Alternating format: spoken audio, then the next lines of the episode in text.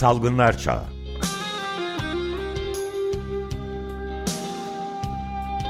Pandemide Sağlık.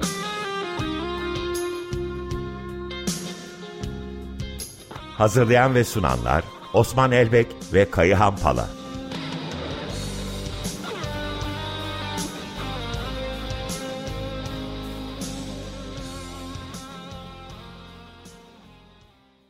Merhabalar Osman Bey, merhabalar Kayahan Bey, günaydın.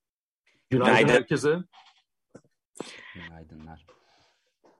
İsterseniz e, bugün e, sevgili Cem Madra'yı anarak başlayalım. E, evet. Onun emekleri sayesindeki e, şekillenmiş bir radyoda konuşmanın onuru var bugün hepimizde. E, bu vesileyle sevgili Ömer Madra başta olmak üzere Madra ailesine, Açık Radyo'ya, başsağlığını tekrar dilemek isterim. E, ve onun adına herhalde yapmamız gereken en iyi şey radyomuza sahip çıkmak olduğunu düşünüyorum. Hem nitelikli programlar hem de her açıdan destekleyerek anası önünde tekrar e, saygılarımı sunmak isterim. E, bugünkü programımızda bir konuk var. E, ama konuğumuzu paylaşmadan o sürpriz olarak kalsın. Sevgili Kaya'nın derse yetişmesi gerektiğini biliyorum. Önemli de bir konu var. O yüzden ilk sözü Kaya'na vermek istiyorum. E, Kayan biliyorsun Dünya Sağlık Örgütü COVID-19 ölümlerini dünya çapında da açıkladı. Hem dünyadaki hem Türkiye'deki yansıması bu bak rakamların ne oldu? Ne dersin bu konuda? Günaydın herkese. Osman 5 Mayıs'ta Dünya Sağlık Örgütü bütün dünyada COVID-19 pandemisi sırasında kaç kişinin hayatını kaybettiğini tahmin etmeye dönük bir model geliştirdi. Bu model başta epidemiyologlar olmak üzere işte veri bilimciler, istatistikçilerle ortak çalışan çok önemli bilim insanlarının içinde bulunduğu bir grup tarafından oluşturuldu bir epidemiyolojik model.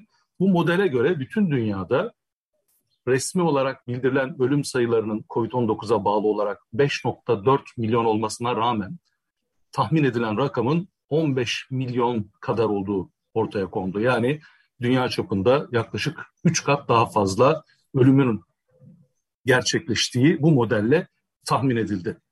Bu modelde Türkiye ile ilgili de çok önemli e, rakamlar var.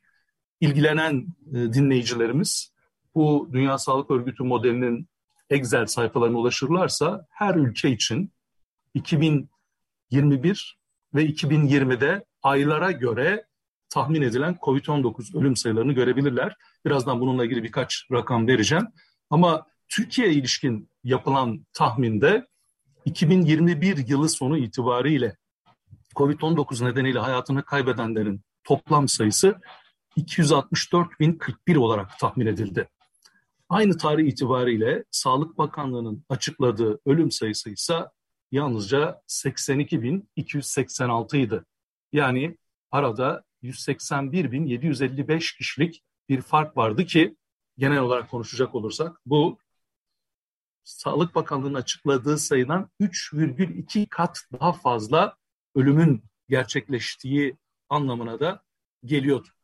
Aylara göre yapılan değerlendirmeye baktığımızda örneğin 2020 yılının sonu itibariyle, Aralık ayı sonu itibariyle COVID-19 ölümlerinin 126 binin üstünde olduğu tahmin edilmiş ki Sağlık Bakanlığı'nın açıkladığı sayı Osman 22 bin civarındaydı. Yani 5 kattan daha fazla bir ölümün 2020 yılında gerçekleştiği tahmin edilmiş. Anımsayacak olursan biz de Türk Tabipleri Birliği COVID-19 İzleme Kurulu olarak 6. ay raporunda daha 6. ayken periyot e, pandemide bu konuya değinmiş ve Sağlık Bakanlığı'nın açıkladığı ölüm sayılarının aynen olgu sayılarında olduğu gibi daha düşük olma ihtimalini bilimsel perspektiften hem fazladan ölümler hem de saha gözlemleriyle gündeme getirmiştik. Daha sonra da Cumhuriyet Halk Partisi'nin 2020 yılı sonu itibariyle elde ettiği 21 belediye verileri üzerinden de yalnızca 21 belediyedeki bulaşıcı hastalık ölümlerinin 2020 yılı için konuşuyorum. Sağlık Bakanlığı'nın tüm Türkiye için açıkladığı verilerden daha yüksek olduğunu ortaya koymuştuk. Dolayısıyla Dünya Sağlık Örgütü'nün açıkladığı son veriler bugüne kadar Türkiye'de bizlerin, pek çok meslektaşımızın, Türk Tabipleri Birliği'nin, bazı uzmanlık derneklerinin söylediği Sağlık Bakanlığı'nın açıkladığından daha fazla COVID-19 ölümü var iddiasını doğrular nitelikte ne yazık ki. E, aslında Kayan Türkiye'nin rakamlarla ilgili tek derdi COVID-19 ölümlerinde değil, aklıma hemen enflasyon oranlarındaki olağanüstü yanılgıyı, e, havalimanlarının yapılan havalimanlarına gelmeyen yolcuların olağanüstü yanılma paylarına, benzer şekilde otoyoldan verilen garantilerin rakamlarla ilgili ya bir sorunu ya da başka bir e, amacı olsa gerek. Herhalde 80 bin açıklayıp 180 bin yanılmayı basit bir yanılma olarak kabul etmemek gerekiyor. Bu herhalde rakamlarla oynamanın e, Türkiye Cumhuriyeti'nin e, en azından mevcut siyasi iktidarın özelliği olduğunu kendime düşündürüyor bana. Osman'cığım hemen bir şey söyleyeyim. Burada kesinlikle sana katılıyorum. Bir yanılma söz konusu değil. Çünkü Dünya Sağlık Örgütü'nün ortaya koyduğu rakamlar bir matematiksel modele dayanıyor epidemiolojik yöntemlerle. Ama Sağlık Bakanlığı'nın açıkladığı rakamlar gerçek rakamlar. Herhangi bir model yok. Dolayısıyla modelin bu kadar yanılması dünya çapında söz konusu olmadığına göre bilim insanları bu modele ya burada bir teknik hata var, bilimsel bir yanılgı var diye itiraz etmediğine göre Sağlık Bakanlığı'nın ölümleri açıklarken bir süzgeçten geçirdiği, bütün ölümleri açıklamadığı çok açık biçimde ortada duruyor ki izleyicilerimiz, e, dinleyicilerimiz zaten anımsayacaktır. Bunu e, doğrulanmış olgu sayılarında maalesef Sağlık Bakanı'nın kendisi de itiraf etmek zorunda kalmıştı. Çok teşekkür ederim Kayan. Ee, sevgili Özlem aramızda, Özlem Kurt Azap.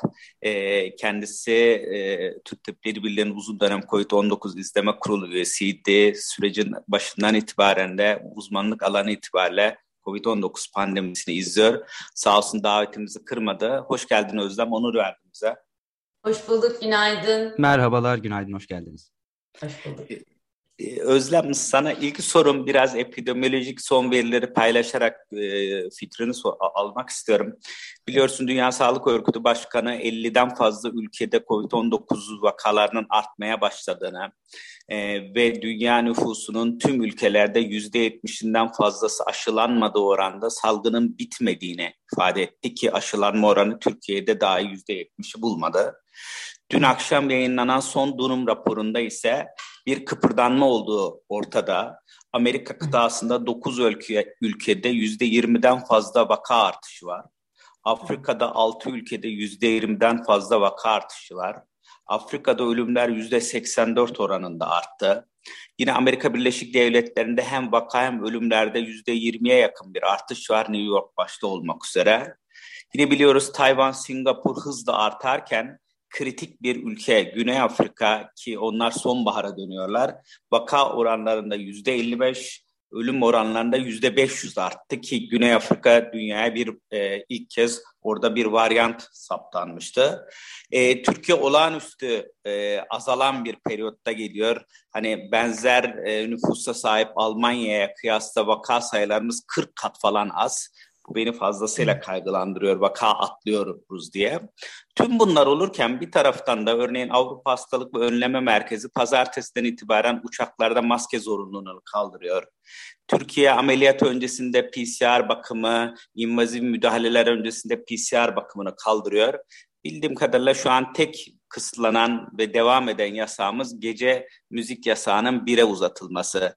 Ne diyorsun hem dünya hem Türkiye'de bu kıpırdanmalar, ve PCR bakılmasının Türkiye'de iptali sence gelecek açısından kaygılandırıyor mu?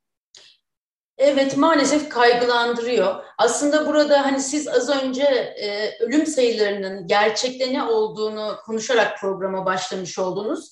E, salgının geçirdiğimiz iki yılına ilişkin yükün ne kadar fazla olduğu, hani bildiğimizden de ne kadar fazla olduğu ortada aslında. Bu e, dünyayı telaşlandırması gereken bir durumken e, dediğin gibi ECDC de e, uçaklar dahil olmak üzere e, bir takım önlemleri yani önlemler kalmadı denecek hale getiriyor neredeyse. Şimdi Dünya Sağlık Örgütü e, Genel Sekreterinin de sürekli belirttiği gibi bizim bu azalan olgu sayıları test sayısının azalmasıyla çok ilgili. Hani yüzde 70 ila 90 oranında dünyada test sayısı azalmış durumda. Gerçekten çok yüksek bir oran bu. Bunun e, endişe verici yönlerinden birisi bir test sayısı azaldı. İki, e, bu omikron varyantının bir anlamda ne iyi ki delta'ya göre daha hafif olduğunu biliyoruz ve sessiz geçirenlerin de daha çok olduğunu biliyoruz. Yani bu şu demek oluyor, test sayısı azalmış durumda. Şikayeti olanlar zaten test yaptırmıyorlar. Aynı zamanda şikayeti olmayıp e, hastalığı taşıyan kişiler olduğunu ve bu kişilerin oranlarının hiç de az oranın hiç az olmadığını biliyoruz. Hepsini birleştirince şu anda e, özellikle Güney Afrika'da da 5. dalgaya hazırlık diye Güney Afrika'nın e, ilgili sağlık kuruluşlarında çalışan kişilerin Twitter hesaplarından izliyoruz yakından. Beşinci dalga gelmek üzere diye uyarıyorlar ki Güney Afrika bu konuda gerçekten bilim ortamına çok katkı sunmuş bir ülke. Sonuçta e, bu e, olgu sayılarının azalması bizi e, sevindirse bile bu kadar rahatlamaya sevk etmemeli diye düşünüyorum. Cerrahi taramalar bu konuda çok iyi bir örnek. Çok tıbbi olmazsa birkaç şey söylemek istiyorum. Şimdi cerrahi tarama hani bir kişi e, bir hastayı ameliyat etmeden önce niye SARS-CoV-2 yönünden bizim taramamız gerekiyor? Hastalığı bulaştırmasın çevresine diye. Birinci neden bu. Ama ikinci ve çok önemli neden COVID geçirenler COVID geçirdikten sonraki 6 ila 8 hafta içinde ameliyat olurlarsa ameliyat sonrası yaşayacakları yaşama olasılıkları olan komplikasyonlar daha fazla olabiliyor. Yani COVID geçirip iyileşmiş olsa bile bir kişi eğer durum acil değilse yaklaşık iki ay boyunca ameliyat olmamalı. Niçin? Çünkü ameliyat sonrası sıkıntı olma olasılığı COVID geçirmeyenlere göre daha yüksek. Bunu nereden biliyoruz?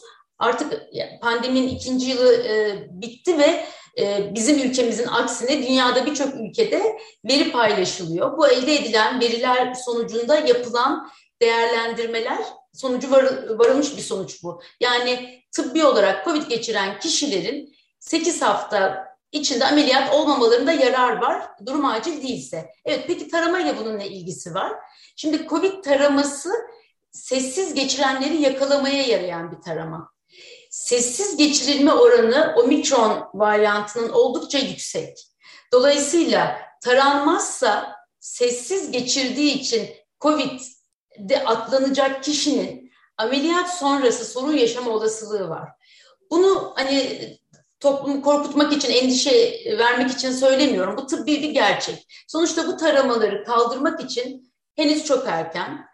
Bizim e, burada e, bir taraftan salgının geçmiş dönemini değerlendirmek için elimizdeki ölüm verileri, bir taraftan azalan test sayıları fakat bu azalan test sayı yüzde yetmiş ila 90 oranındaki azalmaya rağmen artan olgular bizim bu konudaki gevşeme e, şeklimizi yani gevşeme yöntemimizi gözden geçirmemizi gerektiriyor sanki bence. Kesinlikle katılıyorum. Ee, bir de COVID'in görünmeyen yüzünü de aslında seninle konuşmak istiyorum. COVID'e baktığımız zaman ertelenmiş sağlık sorunları, örneğin e, kalp krizlerinin daha geç başvurması, kanserli hasta taramalarının azalması, biliyorum sen transplantasyon açısından çok yakından izliyorsun. Buraya dair COVID'in ekstra bir yükü oldu değil mi? Evet, e, no, normalde mesela kontrole gidecek kişiler kontrollerine gitmedik gidemedikleri için işte kalple ilgili hastalıklar, erken kanser, e, kanserin erken e, tanısı ya da kanser nedeniyle takip eden, edilenlerin tedaviyle ilgili süreçleri kesinlikle aksamış durumda. Bu, bu da yine verilerle ortaya konuyor. İkincisi bu bağışıklama yani aşılama oranları düştüğü için bütün dünyada çocukluk aşılamaları dahil. Örneğin kızamık olguları çok belirgin arttı ve artık e, yine dünyada önemli bir e, halk sağlığı sorunu haline gelmiş durumda kızamık aşılanma oranlarının düşmesi nedeniyle. Endişemiz odur ki aşılanmayla engellenen diğer hastalıklarda da benzer e, artışlar olabilir. Sonuçta bu da yine COVID'in e, COVID nedeniyle sağlık hizmetlerinin aksamasının sonuçlarından bir tanesi.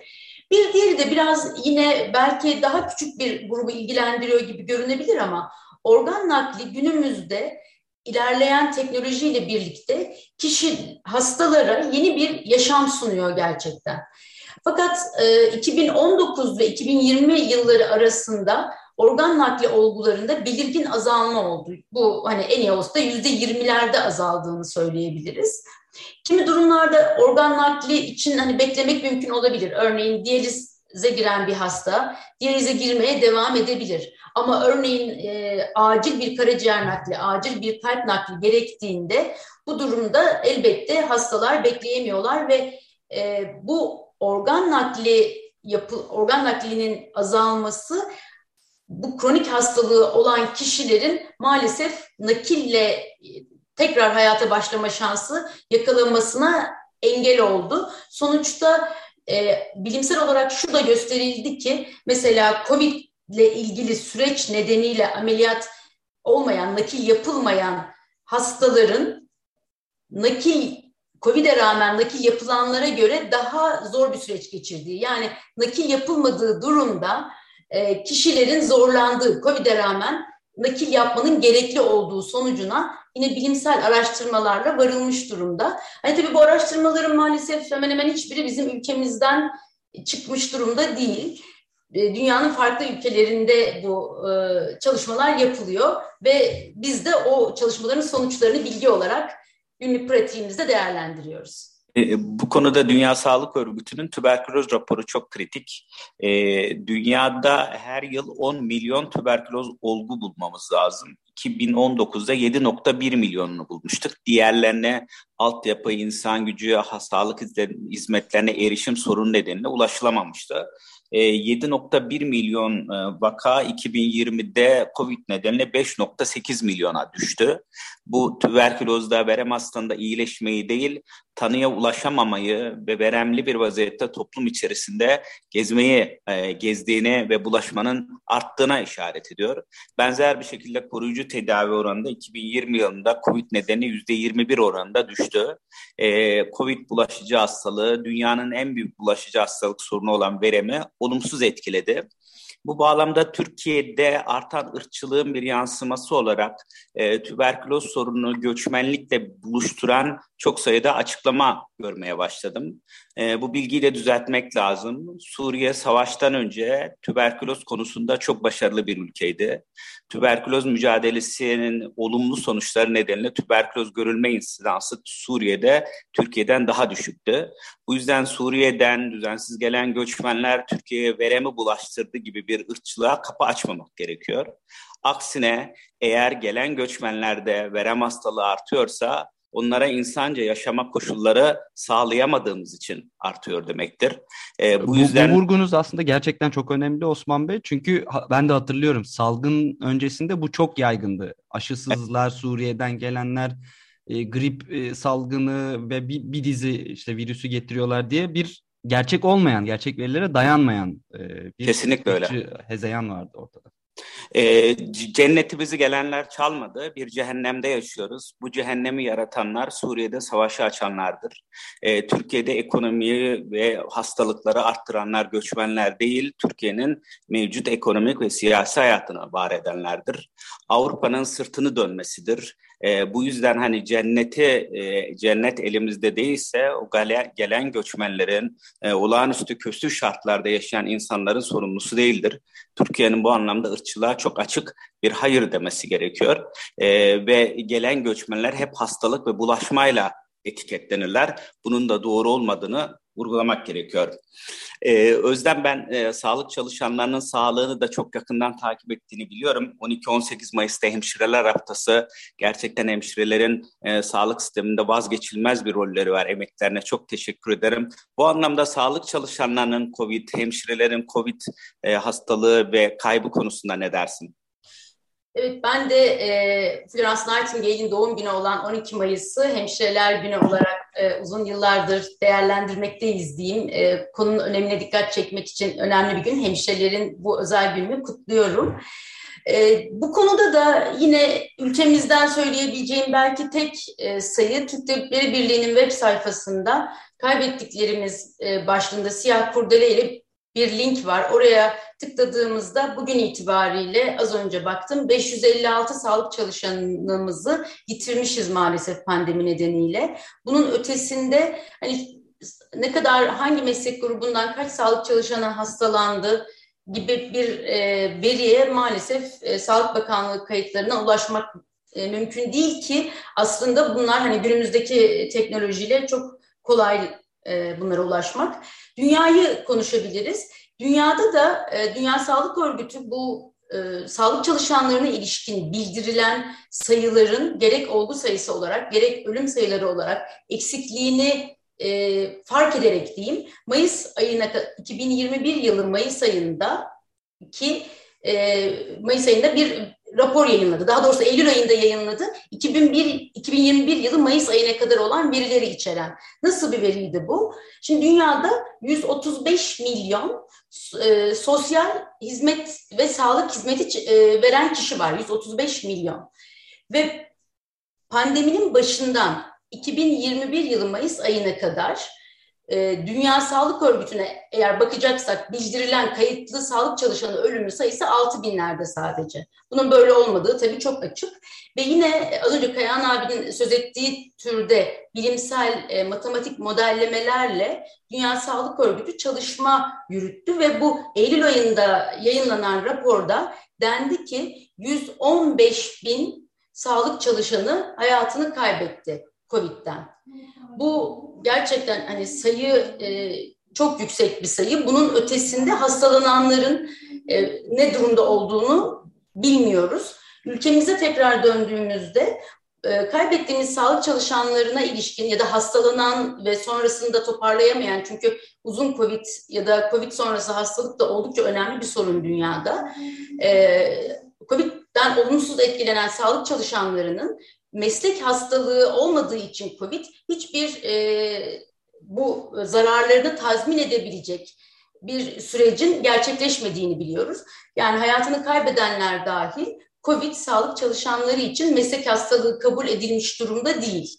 Yani süreç hala bu e, bir takım illiyet bağı diye belki genelleştirilebilecek süreçlere takılarak yol alınamamış durumda. Belki de bu süreçte zaten e, ve bundan sonraki umarım olmaz ama bundan sonraki süreçte yaşanacak e, sıkıntılarda yeni pandemilerde sağlık çalışanlarının yine böyle e, korunmasız bir şekilde e, yasal düzlemde de korunmasız bir şekilde sürece başlamaları başlayacaklar gibi görünüyor en azından ülkemiz için. Ee, çok haklısın. Sağlık Bakanlığı e, hiçbir alanda olmadığı gibi sağlık çalışanları açısından da hem vaka hem ölümlerin dağılımlarına, yaş, meslek gruplarına açıklamadı. E, Türk Tabipleri Birliği'nin ikinci yıl raporunda Türk Hemşireler Derneği kayıtlarıyla da ortaya koyduğu en önemli veri e, kaybedilen hemşirelerin, COVID-19 nedeniyle kaybedilen hemşirelerin ortalama yaşının 41 olduğu. 41 yaşında hemşireler COVID nedeniyle hastaları şifa verirken ne yazık ki öldüler. Bu çok çarpıcı bir rakam. E, biliyoruz ki COVID-19 65 yaş üstü daha ileri yaşta ölümlere neden oluyor ama sağlık çalışanları için hekimlerde 50, hemşirelerde 41 yaş. E, son cümlelerini de dünyadaki bu çocuklardaki hepatit e, konularından almak isterim. Özlem, Covid ile ilişkisi var mı? Aşılarla ilişkisi var mı? E, dünyada önemli bir sorun. Türkiye'de bu hepatit soruna dair bir veri var mı? Ne dersin? E, Türkiye'de bir veri e, ol, olmadığını biliyorum. Yani bakılıyor mu sorusunun yanıtı hani merkezler bazında bakılıyor anladığım kadarıyla. Ben çocuk hastalıkları yani ben çocuk enfeksiyoncu olmadığım için süreci yakından bu anlamda bilmiyorum ama bildirilen Türkiye'den bildirilen e, kaynağı bilinmeyen hepatit olgusu şu ana kadar yok diye biliyorum ama bakan merkezler olduğunu duyuyorum diyeyim. Yine bakanlığın bu konuda bir açıklaması olduğunu görmedim. Şimdi bu, bu e, dünyadaki kaynağı bilinmeyen hepatit diye tanımlanan olguyu Dünya Sağlık Örgütü de oldukça yakından takip ediyor. Ee, yine önceki gün e, 350'ye yaklaşmıştı olgu sayısı. 20'den fazla ülkeden bildiriliyor ve maalesef ki ülkelerden bildirilirken ölüm sayıları da e, bildiriliyor. Yine geçtiğimiz günlerde toplam yani en az 5 ölüm gibi e, bildirilmiş durumda Dünya Sağlık Örgütü'nün e, sayfasında ve maalesef ki karaciğer nakli gereken olgular şimdiye kadar 18'di karaciğer nakli uygulanan e, çocuk sayısı. Burada aşı ile ilgili olarak bu çocukların çoğu e, küçük olduğu için en büyük yaş 17 ama 17 yaşındaki e, o bir tane zaten. Çoğunluk 5 yaştan küçük olduğu için bu yaşta aşı genellikle yapılmıyor. Dolayısıyla bu çocuklar aşısız çocuklar. Covid geçiriyorlar mı diye bakıldığında e, henüz bilimsel olarak bütün veriler yayınlanmamış olmakla birlikte e, özellikle İngiltere'den olan verilerden biliyoruz ki yüzde yirmiye yakını Covid geçirmiş bu çocukların. Ama daha çok ortak noktaları adenovirüs isimli bir virüs var. Onun e, saptanması söz konusu serumda. Sanki adenovirüs ilişkili olabilir mi diye bakılıyor. Burada yine tıbbi açıdan konuşulacak çok şey var. Hani adenovirüs çok sık görülen bir enfeksiyon. Acaba bu konudaki duyarlılığımız arttı da dünya olarak söylüyorum. E, duyarlılığımız arttığı için bu çocuklara tanı konmaya başlandı. Adenovirüse bağlamadan önce bunun değerlendirilmesi çok önemli. Sonuçta şu anda bu nedeni bilinmeyen hepatitlerin kaynağı bilinmiyor. En şüpheli e, görünen etken adenovirüs gibi görünüyor. Erişkinler için bir sorun gibi görünmüyor şimdilik ama e, yakın izlenmesi gerekiyor. Yine biz yakın izleyen ülkelerden elde edilen bilgileri takip etmek durumundayız. Kendi ülkemize ilişkin bir bilgi maalesef paylaşamıyoruz. Her konuda benzer olduğu gibi. Çok teşekkür ederim bu haftaki programımıza katkın için. Evet, çok ee, teşekkür ederim. Sen de bitirelim gerçekten. Söz sende Özlem. Ben de çok teşekkür ediyorum beni davet ettiğiniz için. Bugün e, ben yaz aylarına giriyoruz diye Beatles'tan Here Comes the Sun isimli şarkıyı dinleyebilirsek sevinirim. Çok teşekkür ediyorum. Çok teşekkür ederiz biz de katıldığınız için. Hoşçakalın. Osman Bey görüşmek üzere.